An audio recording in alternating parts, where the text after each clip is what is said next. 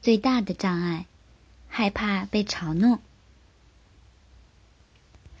不敢开口说英语。还有另外一个重要的担心，被周围的人所嘲弄，这确实令人厌烦。可是想想吧，一个正常的人会嘲弄婴儿蹒跚的脚步吗？不会。一个正常的人会嘲弄残疾人吗？不会。也不应该。那么再看看，有人讲外语发音不标准或者难听，却会招致嘲弄，有道理吗？有人讲外语一辈子带着口音，并且改不过来而招致嘲弄，有道理吗？每个人身边都一定有喜欢嘲弄别人的人，可是嘲弄他人是愚蠢的。如果仅仅因为某个人在某方面比另外一个人更好，或者做得更好，就可以嘲弄对方的话，那么此人终究也会被其他人嘲弄。有谁可能在任何方面都比别人更好呢？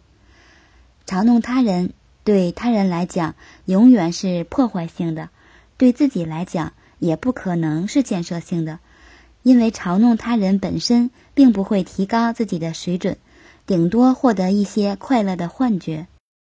婴儿是先学会听后学会说的，之所以如此的根本原因在于说比听难多了。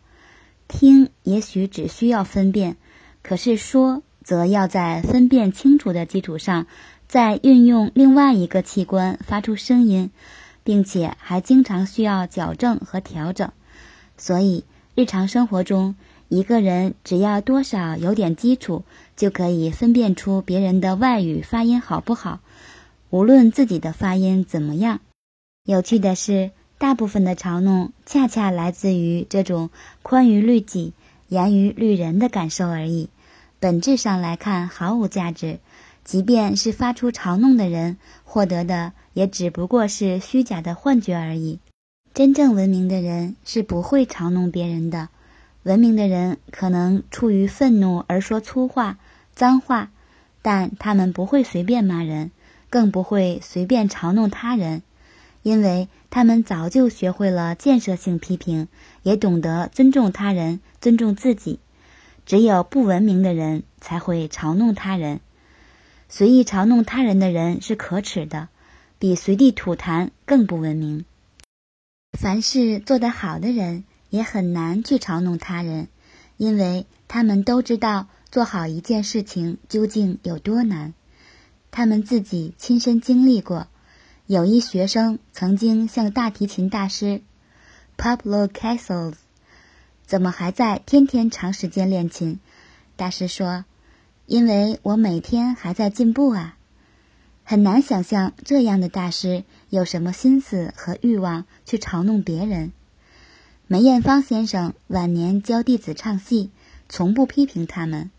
每当他们犯了错的时候，梅兰芳先生总是说：“再练练就好了，练好很难的。”所以，真的不要在意来自他人的嘲弄。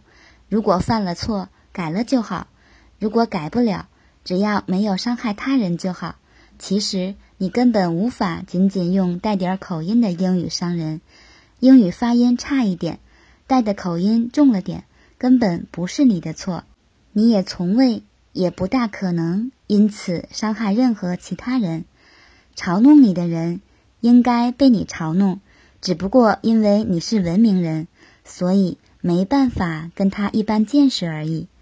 对于来自他人的嘲弄，如果你竟然在意了，那就真的让人家得逞了，因为你受伤了，他。幸灾乐祸了。